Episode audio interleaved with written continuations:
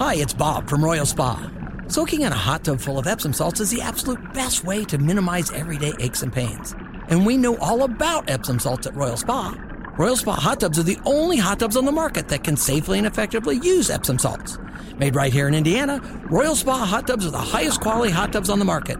Visit any one of our 3 Indianapolis locations or visit royalspa.com. Ah, Royal Spa. Let's talk more about the governor of New Mexico. If there's an emergency, and I've declared an emergency for a temporary amount of time, I can invoke additional powers. No constitutional right, in my view, including my oath, is intended to be absolute. There are restrictions on free speech. There are restrictions on my freedoms. In this emergency, this 11-year-old and all these parents who have lost all these children, they deserve my attention. To have the debate about whether or not in an emergency we can create a safer environment. Because what about their constitutional rights? She made the comment, all constitutional rights, including my oath, it's kind of interesting, she lumps those together. Your oath is not a constitutional right, but okay. Constitutional rights, including my oath, are not absolute. Well, let's go through that a little bit. Is that a true statement? Well, the Supreme Court has defined the process. As I mentioned earlier, the Supreme Court has defined the process by which any particular government restriction that bumps up against a constitutional right, the government's defined the process by which we define whether that's legal or not, whether it's constitutional or not. And is it 100%? And in other words, is the governor right to say no constitutional rights are absolute? Well, it's debatable whether the founders intended for them to be absolute. And a lot of people would say yes. And a lot of people, in response to this kind of an argument, quote the last few words of the Second Amendment to say, what part of shall not be infringed do you not understand? And it's appropriate to do so. But as the case law has developed and how the Constitution has been interpreted, including the Second Amendment, by the Supreme Court primarily, that it is a true statement to say no constitutional right is absolute. And everybody wants to say, yeah, you know, you can't yell fire in a movie theater. Well, you can if there's a fire. People always want to forget about that. And secondly, the basic point there is to the extent that you are inciting panic or a riot, and there's a law against that, that in some jurisdictions that's been upheld as being constitutional. And so yes, to some degree it is true to say that as interpreted by the Supreme Court, no right is absolute, but that misses the point of the fact that the Supreme Court has defined the test by whether we would determine. You can't just say no constitutional right is absolute, so I can do any damn thing as the governor of New Mexico or as the mayor of Indianapolis that I want to, because no constitutional right is absolute. That's not the way it works. You have to take any particular restriction, and the defense of any particular restriction, like no carry of firearms in the city of Albuquerque or no concealed firearm carry whatsoever in the city of Indianapolis, as Mayor Hogsett has not only proposed, but the Indianapolis Marion County City County Council has passed. They've said, well, we can't do this because it's illegal under the preemption law. I think kind of missed the point of, oh, by the way, it's unconstitutional as well. But they've said, well, if and when the preemption law goes away, this goes into effect. So it's passed. It's passed the Indianapolis City County Council, the Democrat-controlled supermajority on the City County Council has passed this damn thing. And it's the same question. And we heard the same damn argument. I went to the hearing in the Public Safety Committee of the City County Council here in Marion County. I was there. I testified. And you had a lawyer say the same thing. Well, no constitutional rights absolute. Well, that's not really the point, is it? Because the Supreme Court's defined the test. So what's the test? And this is the added import and the added impact of the Bruen decision just from last fall from the Supreme Court. Because again, the holding, the fundamental holding that anyone with any kind of reading comprehension whatsoever is going to pick up in 5 seconds after having read the opinion is that the carry of a firearm outside the home is a fundamental right protected by the Second Amendment, and turning that into some kind of government-bestowed privilege is unconstitutional.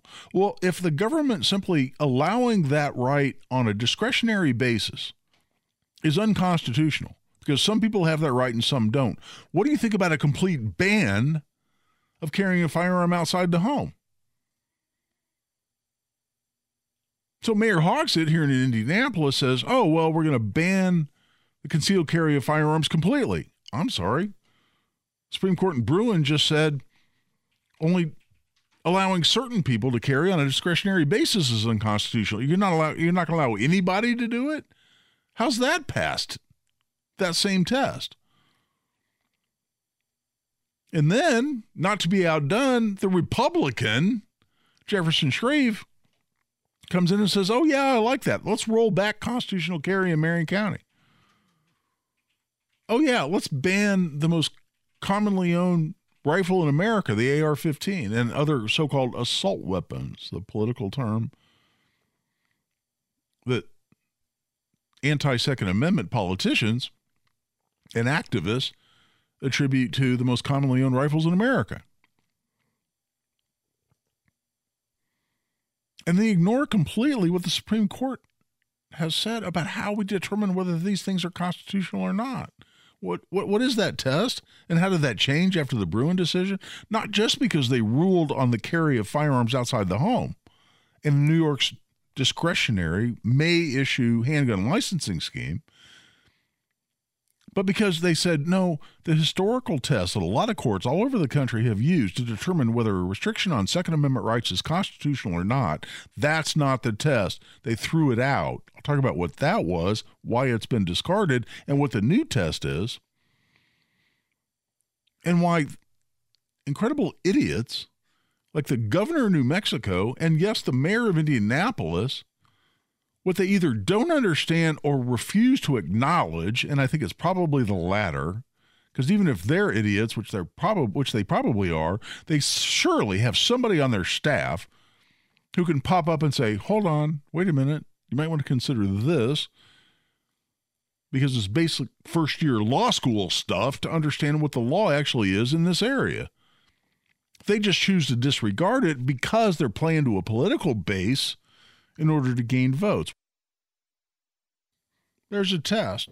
Somebody ever looks at you and says, no constitutional rights are absolute. And everybody wants to use the fire in a theater thing. Well, hold on. We don't have to go through that debate. The Supreme Court's defined exactly how you determine what's constitutional and what's not. And for a long time, at least as to Second Amendment rights, courts across the country, without the Supreme Court having weighed in on this at the time, were using sort of a balancing test.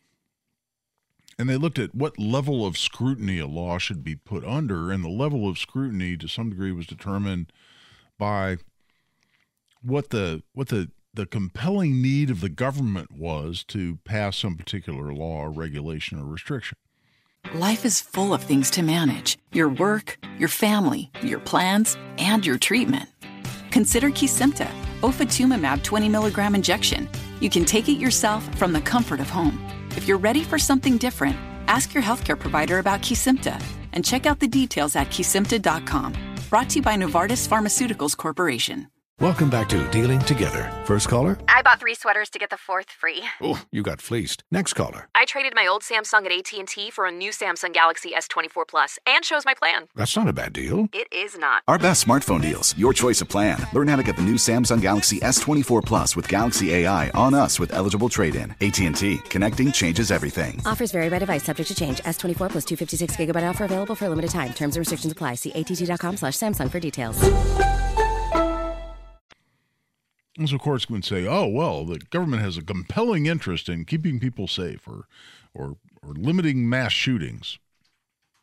So the government has this important, compelling interest. And then they looked at the extent to which a particular regulation, the one that's under examination, essentially how much of an infringement it really was on the Constitution, on the Second Amendment. And say, well, it's just kind of a little bit of an infringement. Okay, we're going to ban this particular kind of a gun, like an AR-15, for instance. But gosh, you still have other guns available to you to defend your home, defend your family. So it's not really that much of a restriction. It's just limiting one particular kind of firearm. So between the government's compelling interest and the fact this isn't really a major infringement on your right, we're going to apply a level of scrutiny that says, oh, yeah, that's just fine. It was a balancing test to some degree that balanced the need of the government with the degree of infringement. And frankly, it was a recipe to allow courts all across the country to uphold whatever gun control laws the local government wanted to impose. Or the federal government as well. And we saw this happen over and over again. In fact, there are several decisions out there, for instance, that uphold an assault weapon ban. Again, you hear me use assault weapon. Please understand, I know that's a political term. It's made up. It's made to demonize the most commonly owned rifles in America. I get it. But that's the nomenclature that's used in a lot of these statutes. And yes, they do have a definition of assault weapon. It's a goofy definition. It makes no real sense if you're actually talking about keeping people safe. But they do define it in these statutes. So the Supreme Court's decision in Bruen, first of all, is directly relevant to when an idiot mayor in Indianapolis or an idiot mayoral candidate as a Republican wants to restrict your right to carry a firearm in public, or wants to ban the most commonly owned rifles in America. It's directly relevant to those issues, but more importantly, what it also did is it redefined the test, and it threw out this level of scrutiny, this balancing test. It just threw it in the trash. It said, no, that's not the test. The test is first to say, does this restriction impact a right that's protected by the Second Amendment? And that's based on the text of the Second Amendment, what the words say, what the words mean. And we've got some good decisions, the Heller case and the McDonald case from the Supreme Court, 2008, 2010, that tell us what the Supreme Court meant, the Supreme Court told us what the words of the Second Amendment say and what the founders meant when they read them, when they wrote them. And so we know what the Second Amendment means. And on that point, if somebody ever comes to you and says, well, yeah, it's a right that needs to be well regulated, so that just means the government can pass any law they want, because what part of well regulated don't you understand? No, the Supreme Court came out and said in the Heller decision, 2008, well regulated just means well equipped, well trained, fully functional, efficient, able to do his job, like a well regulated clock keeps good time.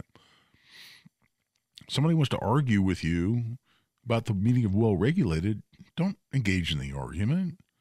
Just say, excuse me, read the Heller decision from 2008 and go away. And they'll say, well, it says a well-regulated militia. So unless you're in the militia, which is the National Guard, the Supreme Court does nothing, the Second Amendment does nothing for you. No, the Supreme Court said that the militia in 1791, when the Second Amendment was ratified, was everybody. It's common man.